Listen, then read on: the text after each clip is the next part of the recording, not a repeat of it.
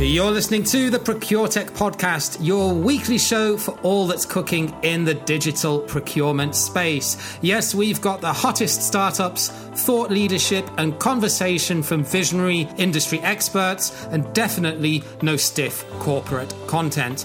I'm your host, James Meads, procurement pro, digital nomad, and ProcureTech fanboy. And now, here's this week's show.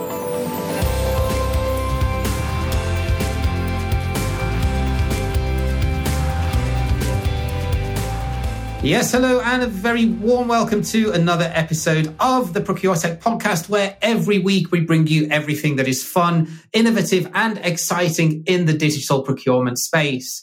This week, we're diving back into the topic of spend analytics and spend analysis, particularly with a focus on smaller and medium sized businesses and some of the needs and requirements of what they need to be able to get an affordable spend analytics solution, and also some of the problems and challenges that they can face, or some of the nuances of that market compared to the larger enterprises, and how piece of software can really focus on serving those needs. So to have that conversation, I would like to welcome to the show Thomas Heller-Njor from CostBits. Thomas, very warm welcome. Thank you, James. Looking forward to this. So you're actually pretty new as a startup, aren't you? And you're a pretty rare breed as a procurement professional who's gone into the procurement tech space.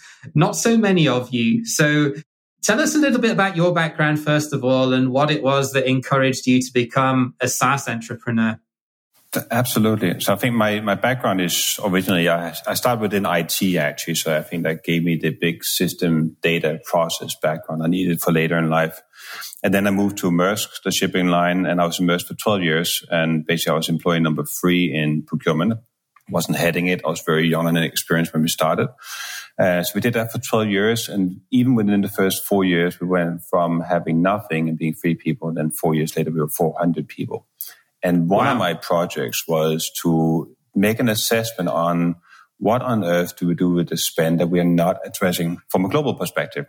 Because we can only do so much from headquarters, but there's the entire middle spend. We could do a bit, and then the tail end spend, we could do pretty much nothing, right? And after a couple of years, when we'd grown from three people to 400 people, we also realizing that some of the let's just put it nicely. Some of the contracts we'd made that didn't seem to be utilized as much as we had hoped for in real life.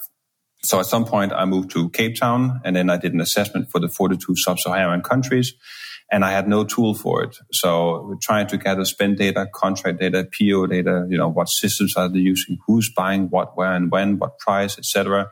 Uh, and I basically I built like a, a very crude version of what we have now, which is much nicer, right? And I realized at some point this is something that we should give to companies who are not, you know, multinational companies with billions of dollars, because I think there's a, I think there's a benefit and maybe also maybe sometimes a misneed from the middle market and the small companies to have these insights that the big guys basically have, right? So that's really where the, the idea came from. Then the last five years, I've been building a procurement supply chain department for PwC. So I just left PwC as a partner two months ago, went out and did this. Um, so super happy to finally get to work with a client segment where I want to actually work and make a difference, but also bring with us all the learnings we had from these MNCs and tier one type companies and see how do we simplify that and make it stronger and make data available, but also more actionable. So not just analytics for the middle and the small guys out there. That's really what we're doing. So we're trying to take spend analytics and making it better and easier. And actionable is a key differentiator, isn't it? So what, what exactly do you mean by that? Because as, as, as you alluded to, you know, there are lots of players in this space and most of them sort of tend to be aimed more towards sort of larger companies, but there are a couple that with with their pricing would would potentially appeal to to a mid-sized business. So how do you really sort of differentiate yourself from them? Well, I think there's a there's a range of think different factors here. If you take it from a user perspective, which is really what matters, and we'll get to the data later. I think one thing is that the GUI, like with the other guys, is made simple and fast, but everybody can do that. A difference is that most other people stop with analytics, but analytics platforms are being used once in a while by people who work in strategy and tactics. But my own real life experience is that the good contracts doesn't always turn out to be real savings.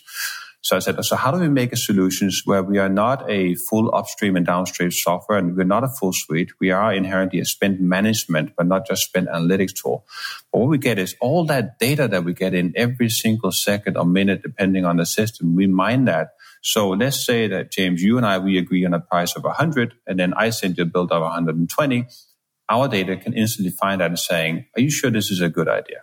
All right. So we can start pushing feeds. So think of us more of a you know, we can generate the task, generate the action so that normal people who cannot see through millions of lines of data can actually say, is this the right price? Yes or no? It may be a good price. We agreed on it. It may be bad. Maybe I should do something. Or if you buy something and you didn't use the contract, we can make it notable.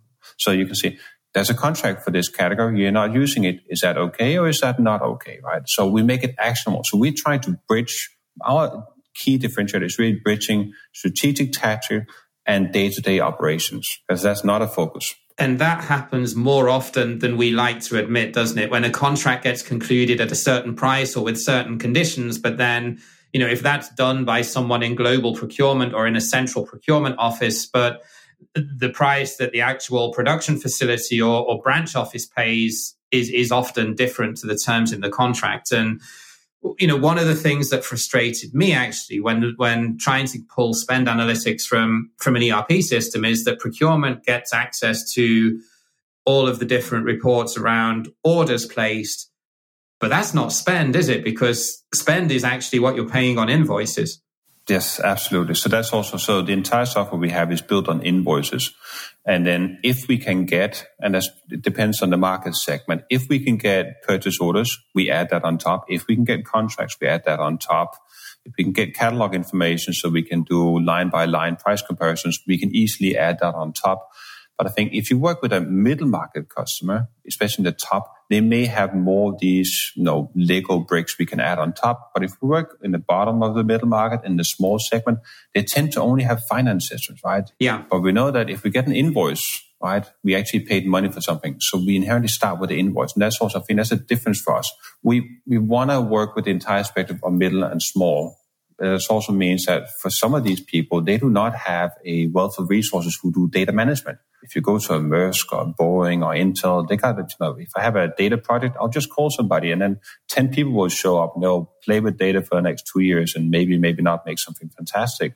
In this segment, middle and small, they maybe may have one person who does BI, right? But this is may, way more than BI and they don't know that data. So we're trying to take all that out and making it a lot simpler and then saying all that data issue, we fix it for you. You should only focus on using the tool and looking at the actions so you can actually generate real impact. I'd like to come back to you actually in a, in a second around data and, and resourcing because I think those two are critical, especially when you're comparing the mid market against against larger businesses. But let's start with the basics because everyone's definition of this is is slightly different for their for their own agenda or based on their geographical region that they're in. So for your purpose in terms of what in terms of what you've developed uh, as a, as a piece of software with Costbits, how much revenue or, or how much spend would a company need to have, generally speaking, before they would be able to see the benefits uh, of what you've developed? You know, because we we're obviously not talking about a, a, a, chain of three or four cafes, but at the same time, you know, we're probably not talking about billion dollar or euro businesses either. No, no, absolutely not. I'd say if we, the more spend you have, of course, the more you can get out of it from a pure money perspective. But I think there's a few factors in this that would indicate whether or not you can get benefit out of it. I say from a pure money perspective, anything more than five, 10 million euros in spend, there's going to be more than enough we have a super low price point. So the payback for us is pretty much instant within the first week or two. Um, so I think the five, 10 million euro, uh, euros, you're more than good for this. But we still want to address the mid, the small markets. So over time, hopefully fast, you can do this with a lot less. But we're still working on that piece right now, but focus on the middle market. Then the other indicators to see whether or not you can get a benefit from software like ours is whether or not you have distributed procurement. So procurement, not in this case, not being the strategic tactical, but maybe more purchasing the operational. So let's just say you have a plant and a headquarter. They're buying. They don't know the contracts. The contracts are probably in binders behind somebody's uh, desk. Um, you don't have core systems, etc. So if you have more than one location, or even have people within the same location buying different things, but maybe from the same vendors, you know you're going to have a structural issue with just the follow up, making sure that people know there's a contract or making sure that you know how much money you spend with a supplier. Because if you ask employee number one, they may spend, you know, a thousand euros. Employee number two is spending 10,000 euros. But if you don't aggregate all this up, you don't realize that maybe you're spending half a million with these guys. So you should maybe do a contract with them and follow up and start to get, get it structured. So it's really money is one thing, but also these, these very small structural issues of just having more people buying if it's just one person buying, you can micromanage it. Or if it's in the same room, I don't think you need a software like this, to be honest. Yeah, and that sort of leads me on to the next thing that I wanted to ask you, which is, you know, some of the typical differences between the problems that larger enterprises would face when it comes to spend analytics or understanding the opportunities that are, that are hidden there within their spend data versus some of the problems that smaller organizations would have. And I think you you hit the nail you hit the nail nicely on the head that larger businesses are going to have a lot more a lot more complex and, and a lot messier data just through the nature of how they've gotten big primarily through acquisition and having multiple ERP systems. Whereas in smaller organizations the problems are going to be significantly different aren't they? So walk, walk me through what you see as being the key ones here is it is it just misalignment in terms of business objectives, or is it just is it capabilities, resourcing? You know, what what do you see as the biggest ones? Yeah, so I think maybe let's break it down in two pieces. There's an organizational piece and then there's like a solution piece. I think organizationally we have a challenge with procurement and finance not agreeing, right? So, so we in procurement look at the market from a pure market supplier market perspective and finance looks at it from an accounting accrual perspective. So, so we don't agree. So we need a tool. So second thing is how do you then make a tool in this case? If I'm in, you know, multinational company, I probably have a lot of procurement people. I actually have a real procurement department, which a lot of the middle market companies do not. It's not because they're not buying, but they do not have a procurement department. They don't have that structural approach for it. Um, but in MNC, my, my issue, as you said, is I have a ton of different systems. I did acquisitions. I grew over time. You know, everything looks really messy, but I have ample resources and training for this. I train my data people. I train my procurement staff. Uh, if I need help, I have, you know, massive budget. I'll just call a bunch of consultants. They'll make some maybe fantastic slides about this, may, may not leave some impact. But in the middle market and the small markets, you have simpler data because inherently you have fewer systems. Um, you tend to mostly have one or two systems that we need to hook up to, which is fairly easy to be quite honest. It means the data structure is much simpler. It also means the cleaning is much simpler and they hit more of a brick wall when it comes to capabilities because in a lot of these companies they do not have a procurement department. The purchasing is very distributed and it's often not a full-time job you may have 20 people buying but it's just part of whatever what else they do in the office right? Uh, and they do not have the training for it. You're not going to take a, a medium-sized company and say let's just train these 20 people in deep procurement tactics negotiation spend management catalog updating. It just doesn't happen because they got 50 other things to manage that day, which is fair enough. So I think, I think procurement in these companies are also a bit sadly maybe getting, wouldn't say harassed, but I don't think they're getting the, the benefit of the doubt, to be honest, in the fact that they're trying to do the best they can.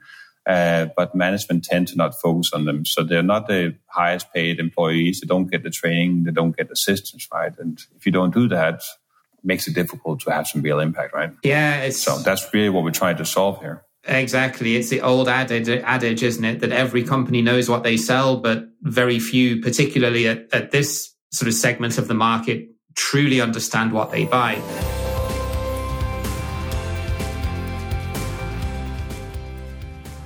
Hey, so just a quick interlude to let you know about procurementsoftware.site. This is a new website that I recently launched to give you, the listener, a free to access intuitive guide to digital procurement technology. You can filter on a multitude of different criteria and pick out a short list of procurement software solutions that are relevant to your business and your needs in less time than it takes to boil an egg. No corporate subscriptions, no complex jargon, and definitely no pay to play model. We are a completely transparent, open book, and we really want to get your feedback on what we can really do to make this user experience better and constantly improve so as we're providing value to you. Check out procurementsoftware.site. And now let's get right back to this week's podcast. But again, if if if that's the case, and and I completely agree with you with what you said that they often don't have, especially if you're looking towards the lower end of this market, you know, five to ten million dollars or euro companies if they don't have a dedicated procurement department, you know, if they're a manufacturing in, uh, company, it's probably the stores person that's doing a lot of the ordering. If they're yes. if they're if they're if they're a services company, it's usually then the the managing director's assistant or or an office manager or, or maybe someone in a in, in HR or marketing. You know, ha- they're not going to get what you're selling to them, are they? Because they're not, with no disrespect, they're not trained procurement people. So would you then typically then be approaching a CFO or maybe a managing director of these types of companies? I mean, what would your yes. what would your sales strategy be? Yeah, that's, that's pretty spot on. So if I go to the middle market and they have procurement department, I would always, no matter what, I would always engage finance because in the end, finance has the budget for buying a piece of software. So I need to get them on board. That's just a fact of life. Um, but also they would typically have a some sort of direct ownership of the entire cost base. But in a larger uh, medium-sized company, they may or may not have something that's really called procurement, but I have people who are a bit more dedicated for it. So I could actually get a name on a list somewhere and a phone number. I can call them up and I can have a discussion about procurement, you know, the ins and outs, and what works, what doesn't work. So for the middle market, especially high end, is finance and procurement or whatever they call it. As soon as I get lower in segments, uh, procurement tends to not be on the map. It doesn't exist on the org chart, especially not the small ones. So it's always finance or the actual the CEO or the owner or the plant manager of the company because they know that this is this is this is cost right. So especially if we if we selling this to organizations who work in retail or in manufacturing or trading companies they know that the cost of goods is super important. So it's not because they don't know this, they just don't know what to do with it.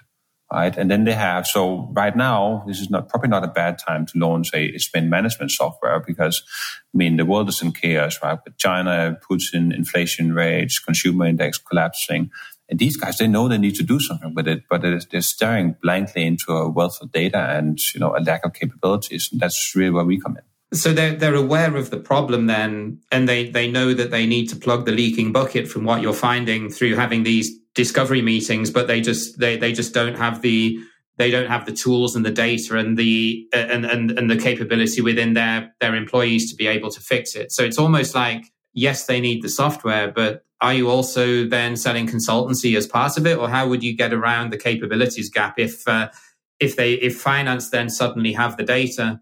but then they need to implement the change from what that data is showing them. Yeah. Because that's the obvious next roadblock, isn't it? It is definitely. So we always help with implementation, right? We do that ourselves. We believe that we have enough deep knowledge both on data and how to bridge procurement and finance.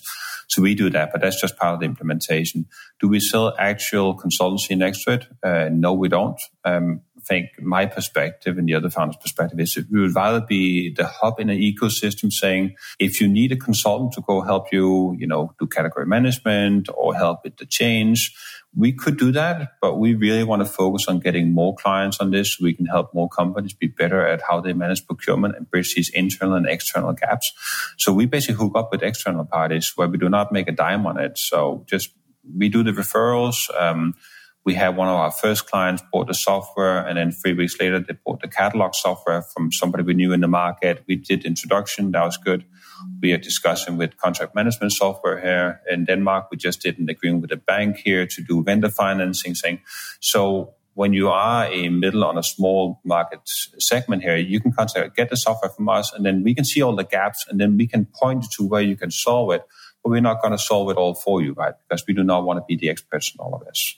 And selling consultancy isn't scalable either, is it? Like it is selling software. It's not very scalable. No, I just did six years of consultancy. It's really good cash flow when you're doing it, but it doesn't it doesn't build what I want to build and what my founder co-founder wants to build. We want to build something where we in 10, 12 years, when at some point we get old, we can look back in the market and say we actually did a difference here.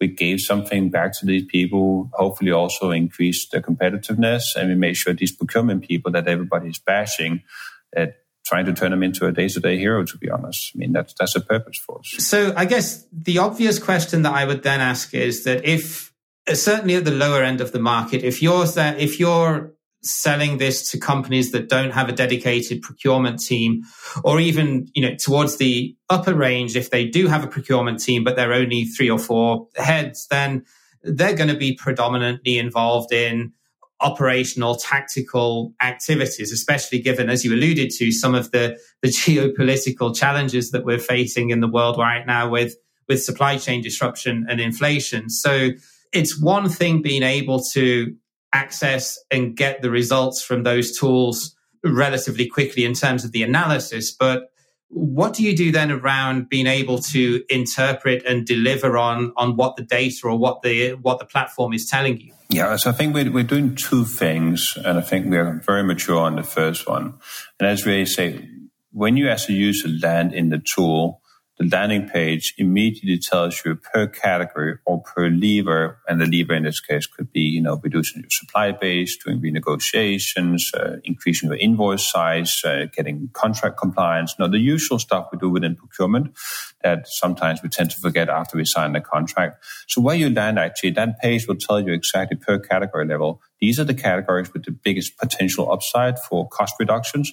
And you should use lever number two, not lever number one, because that's the analysis. Um, and the reason for doing that is that we, we do not think that people, not even in the MNCs, but especially not in the middle and the small market, have the, the time basically, to be quite honest, to plow through and make their own analysis on all of it and then trying to mine out what should they do. I mean, should I focus on lever number one or lever number two instead, right? So we did all that for them. So we guide them.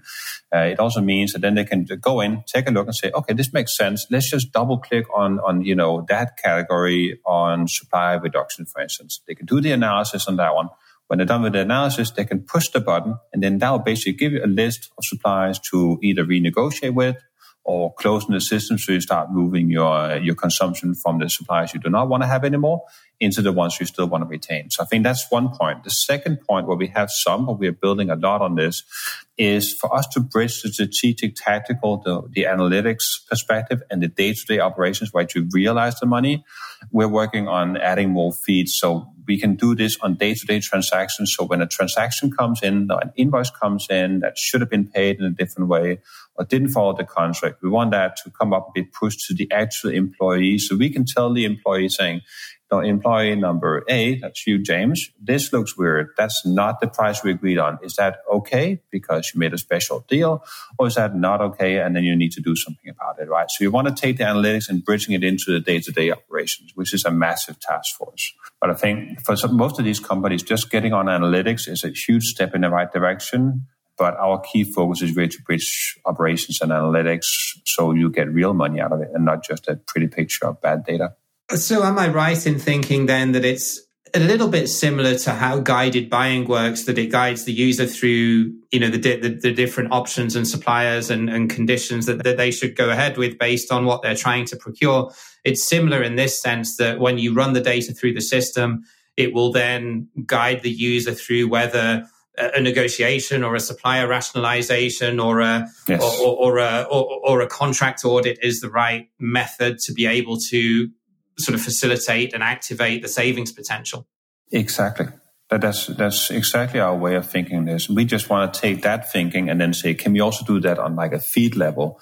So the dream for us really, this maybe two years down the line is that, you know, a normal procurement purchasing operational employee will start the day on the phone, taking it from in front of them, looking at it, you know, day starts at 9 a.m. This is my feed of things to do, right? No, weird prices that came in, contract breaches. Do I want to do something with them? Yes or no? And if it's a yes, no, either I do it now on my phone or I store it when I come to the office, or it's a no and I just park it then that transaction slides through the system, right? So the thing is that people, so the, the purchasing procurement people in MNCs, they do not work in the finance systems, right? They work on emails and phone calls.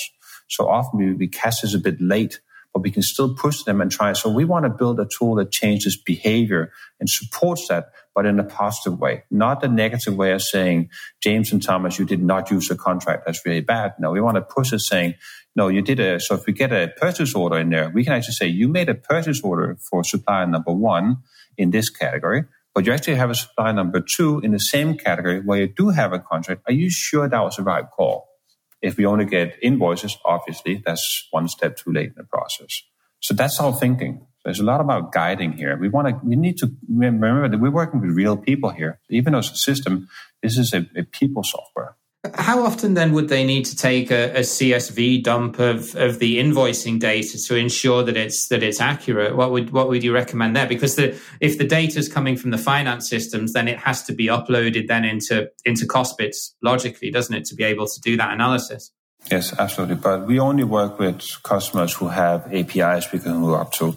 And that's simply, if we want to get a lot of people in this and a lot of users on this and also keep a very, very, very low and aggressive license cost, uh, we need to make sure implementation is fast. So we, we feed directly from the either the ERP system, which is typically higher end of the middle market, or the finance system, which is lower in the middle market and the small market. Then then we have the data model saying, so if we do that, the benefit of that is that we know exactly how the data looks per system. And most of the cleaning and the stitching is the same per that same system. And then the implementation is really fast. So we onboarded the first client in two days instead of six months that we normally did. Right? Wow. Okay. So, final thing that I wanted to ask you, like with any new startup, pricing is always a little bit of a trial and error. Yes. Are you looking at are you looking at a, a, a per user license model or a or a per organization license model in terms of what you would charge for this per month or per year?